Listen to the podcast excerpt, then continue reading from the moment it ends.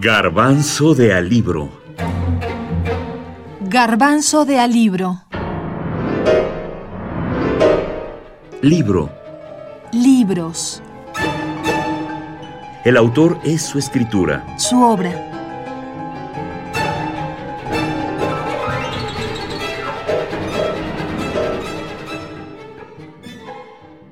Luigi Pirandello. Seis personajes en busca de autor. La vida o se la escribe o se la vive. La vita o la si vive o la si scrive.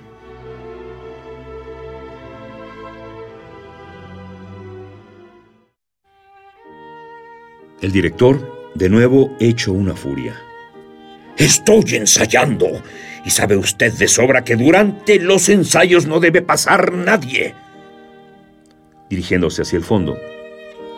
¿Quiénes son ustedes, señores míos? ¿Qué quieren? El padre, adelantándose seguido por los otros hasta una de las escalerillas. Hemos venido en busca de un autor. El director, entre desconcertado y furioso. ¿De un autor? ¿Qué autor? Uno cualquiera, señor. El director. Pues aquí no hay ningún autor, porque no estamos ensayando ninguna comedia nueva. La hijastra, con alegre vivacidad subiendo a toda prisa la escalerilla. Mejor que mejor entonces, caballero, mejor que mejor. Nosotros podremos ser su comedia nueva. Un actor. Entre los vivos comentarios y las risas de los demás. Mmm, lo que hay que oír. El padre, siguiendo a la hijastra al escenario. Ya, pero si no hay autor. Al director. A menos que usted quisiera hacerlo.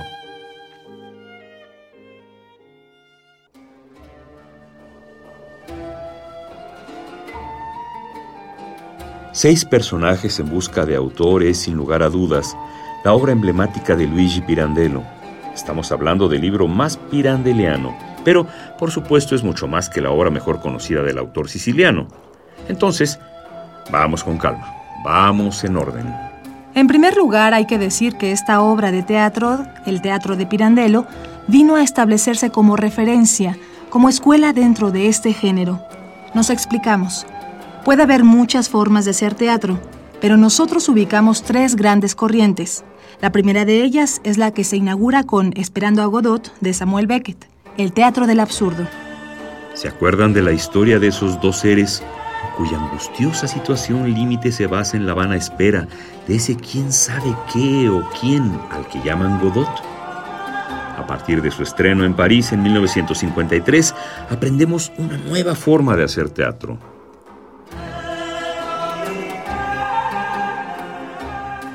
La segunda corriente o escuela es la inaugurada o fortalecida por Milán Kundera en su prodigiosa obra titulada Jack y su amo, donde potencia y magnifica aquello que llama el arte de la variación.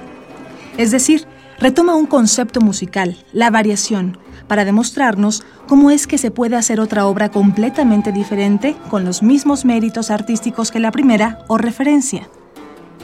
En esta muy libre variación sobre Diderot, Kundera rinde un homenaje al escritor y filósofo francés, es decir, arte a partir del arte.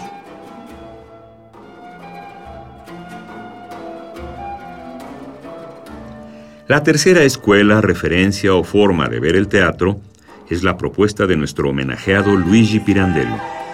En ella, grosso modo, los personajes toman conciencia de su papel, de su rol.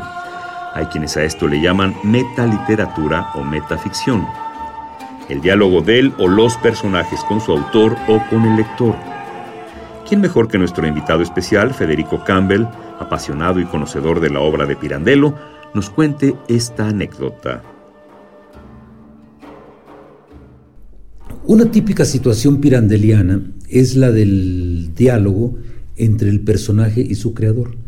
Por ejemplo, se dice que en la segunda parte del Quijote hay una situación pirandeliana y sería un pirandelismo avant la lettre, es decir, un pirandelismo o una situación pirandeliana antes de que usáramos la palabra pirandelo, pirandeliana, o el adjetivo pirandeliano.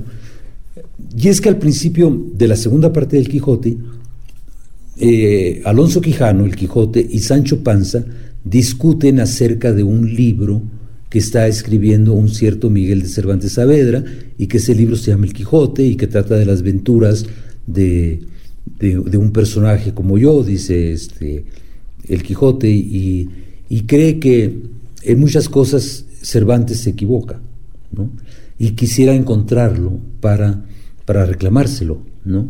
para corregirlo. Lo que estamos aquí conociendo es el juego que hace Cervantes este, para poner a dialogar al autor con sus criaturas, al, al, escritor con sus personajes, al novelista con sus personajes, en una situación típicamente pirandeliana.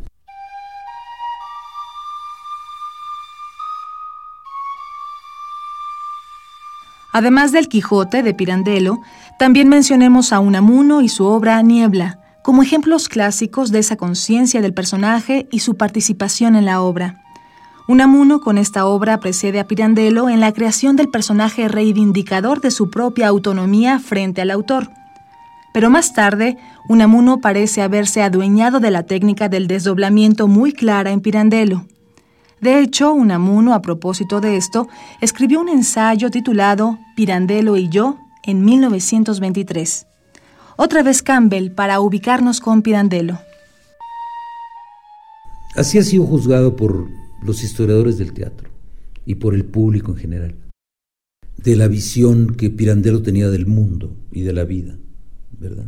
Eh, el ser y el parecer, o sea, la apariencia, ¿no? como la obra más este, representativa de la visión que Pirandello tenía del mundo y de la vida, ¿verdad? La idea de que el personaje cobra vida por sí mismo también está en el espíritu de Pirandello, ¿no? Porque, por supuesto, en lo que siempre está pensando Pirandello es en el ser humano.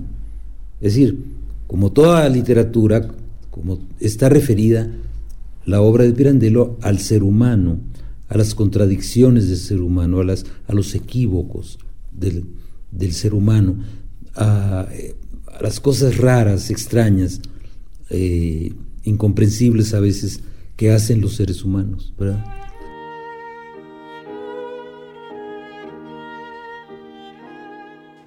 Hemos escuchado ya algunos fragmentos de seis personajes en busca de autor de Pirandello pero nos hemos detenido poco en esta multicitada obra de teatro.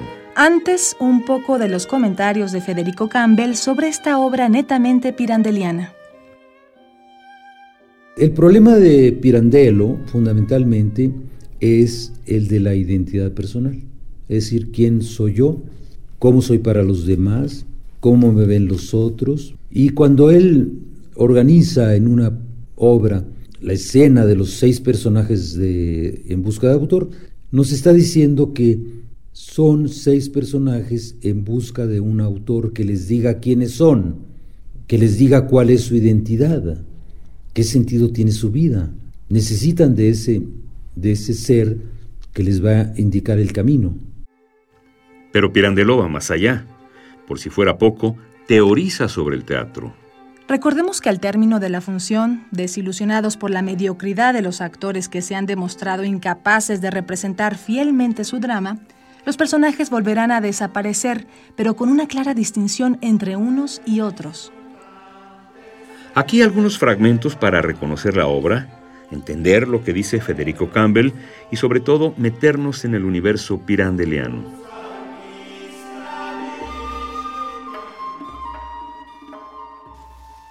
El padre. Caballero, yo admiro, admiro a sus actores, a ese señor, indica al primer actor, a la señorita, indica a la primera actriz. Pero, verdaderamente, eso es... No son nosotros. El director. No faltaría más. ¿cómo quiere que sean ustedes si son los actores? El padre. Cabalmente, los actores. Y hacen muy bien los dos nuestros papeles. Pero créame que a nosotros nos parece otra cosa que quisiera ser la misma y sin embargo no lo es. El director. ¿Cómo que no lo es? ¿Qué es entonces? El padre. Mm, una cosa que se convierte en algo de ellos ya no es nuestra. El director. A la fuerza, ya se lo he dicho. El padre. Sí, lo entiendo, lo entiendo. El director. Pues ya basta.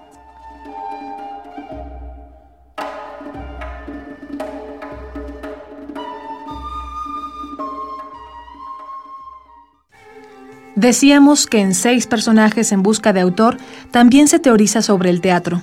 Escuchemos otro fragmento y después continuamos sobre el tema. El primer actor al director. Perdone, pero ¿en serio tengo que ponerme un gorro de cocinero? El director, extrañado por la observación. ¿Y a usted qué le parece si está escrito ahí? Señala el manuscrito. El primer actor. Perdone, pero es ridículo. El director, saltando en pie, hecho una furia. ¡Ridículo! ¡Ridículo!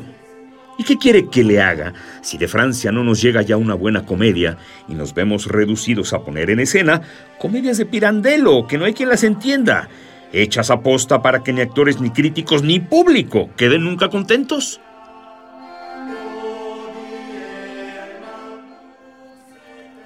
Seis personajes en busca de autor es un homenaje o una crítica a todos los que participan o están incluidos en una obra de teatro. El director de escena, el autor, los actores, los personajes y todo aquel que juega un rol, incluido el público. Es, como ya dijimos, una conciencia del personaje como creación de algún autor. Es también un asunto de identidad, como bien dijo nuestro amigo Campbell. Es decir, ¿quién soy yo? ¿Cómo soy para los demás? ¿Cómo me ven los otros? O como diría otro italiano famoso, eco. Es la mirada del otro la que nos define.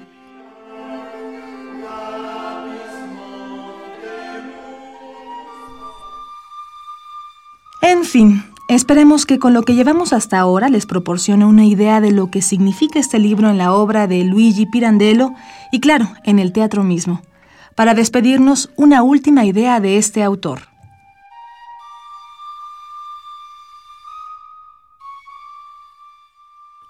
El director, dirigiéndose casi maravillado y al tiempo irritado a los actores. ¡Oh, verdaderamente hace falta mucha cara dura! Uno que se las da de personaje, venir a preguntarme a mí quién soy yo. El padre, con dignidad, pero sin altanería. Un personaje, caballero, siempre puede preguntarle a un hombre quién es porque un personaje tiene realmente una vida suya marcada por caracteres suyos por los cuales es siempre alguien, mientras que un hombre, y ahora no me refiero a usted, un hombre en general puede no ser nadie.